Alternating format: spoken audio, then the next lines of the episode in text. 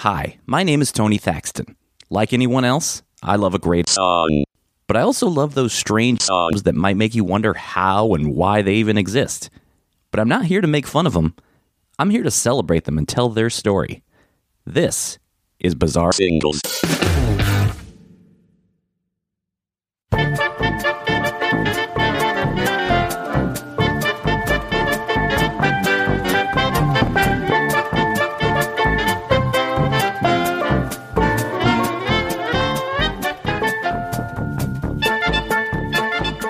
The Mos Eisley Cantina scene in Star Wars is arguably one of the most famous movie scenes of all time.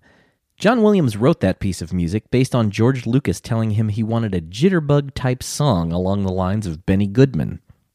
In the Star Wars canon, it's called Mad About Me and performed by Figrin D'an and the Modal Nodes. Up until Luke and Obi Wan walked into that cantina, the only aliens we'd really seen at that point were Jawas and Tusken Raiders. Now we've got Aqualish, Ithorian, Rodian, Bith, Wookiee, and on and on. Aliens everywhere. At least that's how the audience felt. It was unlike anything anyone had ever seen before. It was a standout scene of the movie that audiences loved. But George Lucas didn't.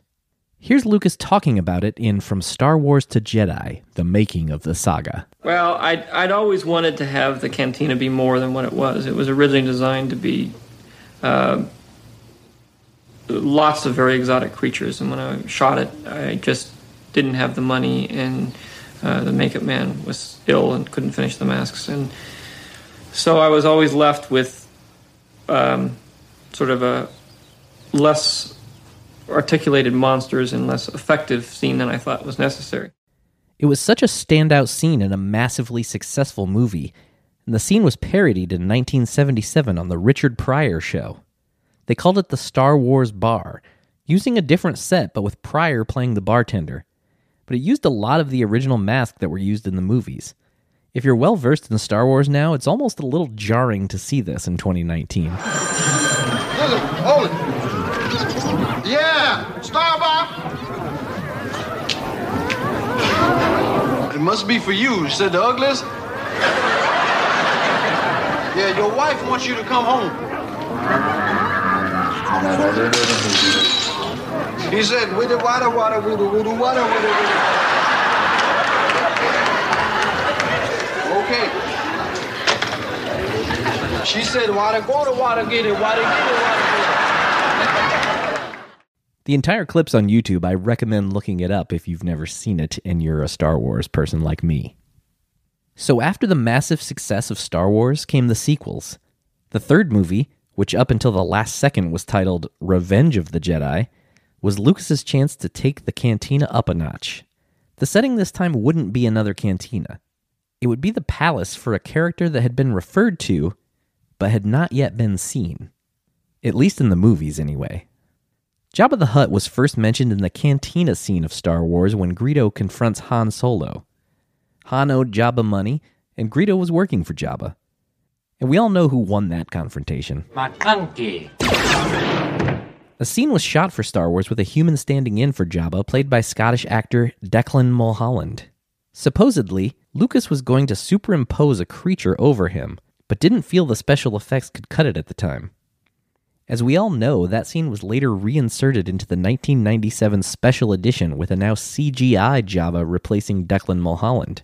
That scene was even in the original Marvel Comics adaptation, with Marvel just using a random cantina alien that was later given the canonical name Mosep Binneed, acting as Jabba.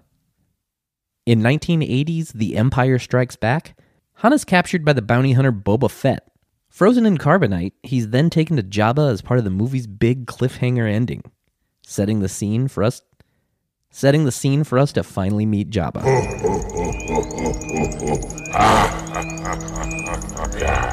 According to From Star Wars to Jedi, over 80 creatures were featured in Jabba's palace guards, denizens, monsters, and of course, another band.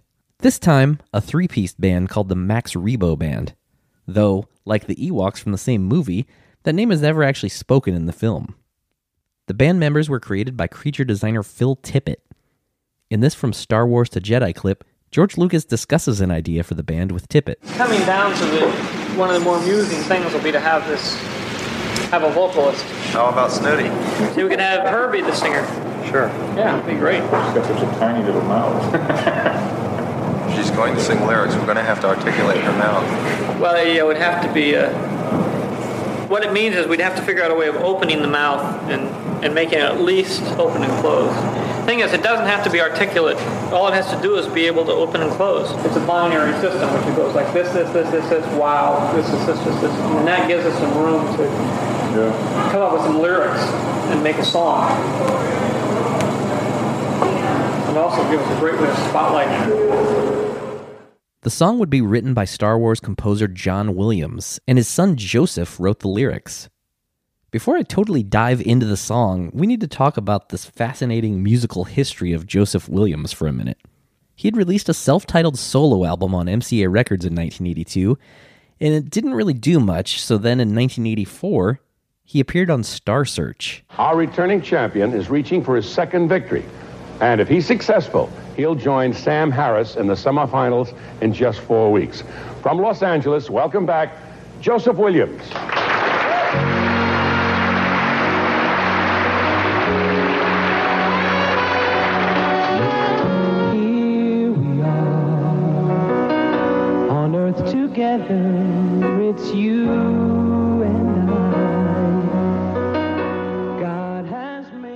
After that, he worked as a session singer on various projects, such as providing lead vocals in the song Save the Night from 1985's The Goonies soundtrack, and he also provided lead vocals on the theme song for Disney's Gummi Bears animated series. Gummy bears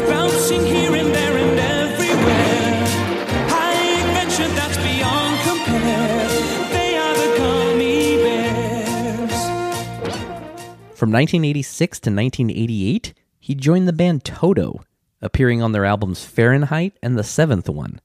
He sang lead vocals on Pamela, which ended up peaking at number 22 on the Billboard Hot 100, and it was Toto's last U.S. hit to date.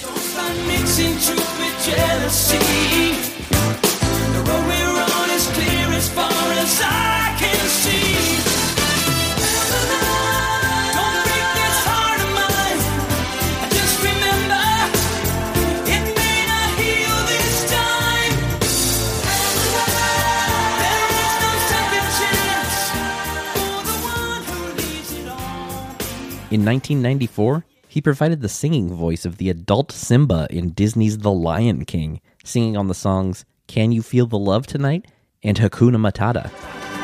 It means no worries for the rest of your days.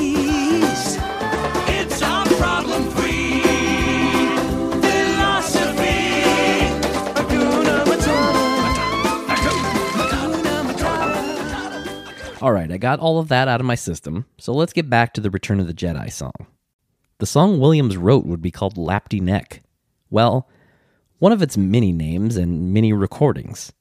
In this clip from the TV special Classic Creatures The Making of Return of the Jedi, Phil Tippett talks more about the Max Rebo Band. they're just some a whim that George has really pursued and has seemed to really be interested in and has a lot of fun with. Although they occupy one line in the script that says something like, "And then the band started up." The Max Rebo Band consisted of Max Rebo on the Red Ball Jet organ, Droopy McCool on the Chindinkalu flute, I probably pronounced that wrong, and lead vocalist Sy Snootles. Though during the production of the film, they were just referring to her simply as Miss Snooty. Here, again from the Classic Creatures special, Lucas elaborates on his plan with Miss Snooty. I went in to see the first mock-up of her, and she had these little teeny lips, and I just it just occurred to me, wouldn't it be great with on the end of this long snout of these giant red lips, Mick Jagger lips. For her performance in the film, she was a combination rod puppet and marionette performed by puppeteers Mike Quinn and Tim Rose. Her singing voice was provided by Lucasfilm sound engineer Annie Arbogast, who also translated Williams' English lyrics into Huttese, the language of Jabba the Hutt.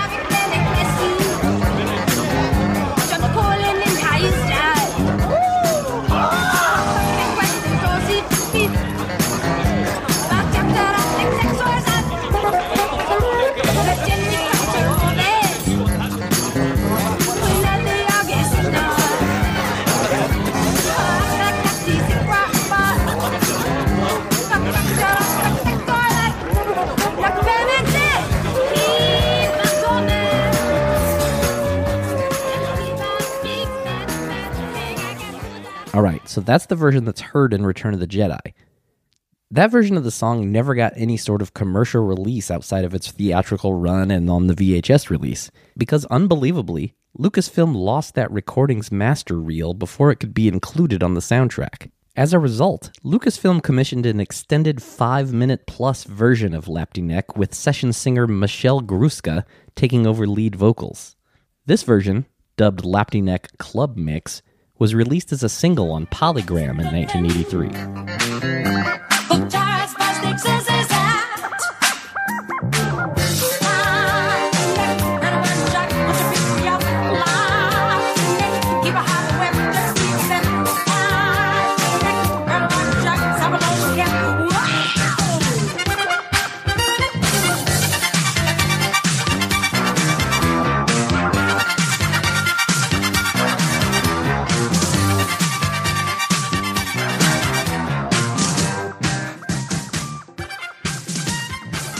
Strangely, that still wasn't the last recording released. Also in 1983, Warner Brothers released a single credited to Urth, spelled U R T H, this time called Lapti Nek Overture.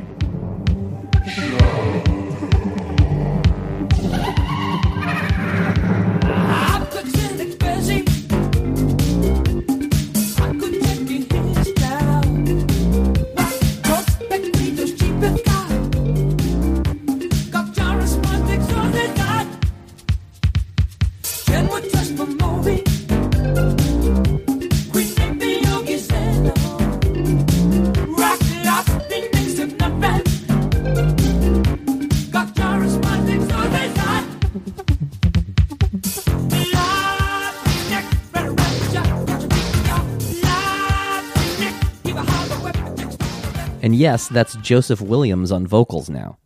Urth's version also featured bits from the other piece that Williams wrote lyrics for, Ewok Celebration, which was heard at the end of the movie. The lyrics in the Ewok language were written by sound designer Ben Burtt.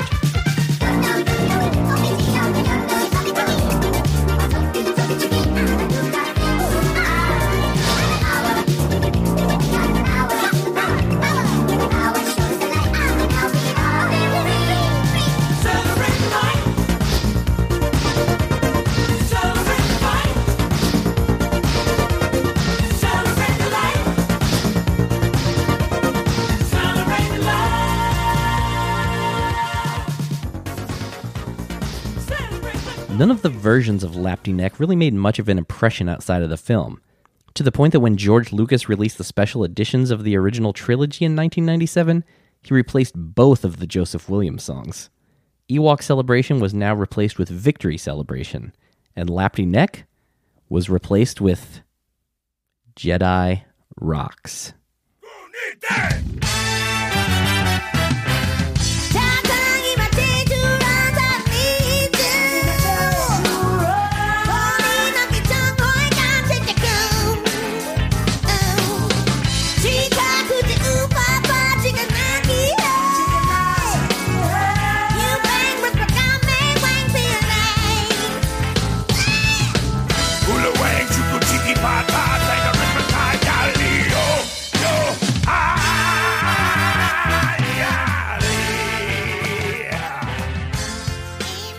I'm going to keep my thoughts on that one to myself. This show isn't ever really about my opinion, so I'm going to move on. It's almost as if Lucasfilm losing those original masters was a sign of things to come for Lapti Nek. It's all but vanished. Yes, you can find the various versions on YouTube. Even the Michelle Gruska sung version can be found streaming on the original soundtrack, but that's about it. Even the newly launched Disney Plus still only has the special edition version with Jedi Rocks. A couple of side notes before wrapping up. If you watch either from Star Wars to Jedi or the classic creature specials, you can hear even yet another version of Lapti Nek in the background at times, which is an English version once again sung by Joseph Williams. For some reason, the English version has been dubbed Fancy Man, even though the lyrics translate to Work It Out. And one final note about Joseph Williams he ended up joining Toto once again when the band reformed in 2010. So there you go. That's going to do it for this week. Thank you, as always, for your support here, and I will see you next week. Also, you have some time if you're a $10 and up patron on Patreon here. You can vote. Not on the very next upcoming episode, but the week after that. You have choices. So go and vote if you're $10 and higher. Thanks for the support. See you guys next week.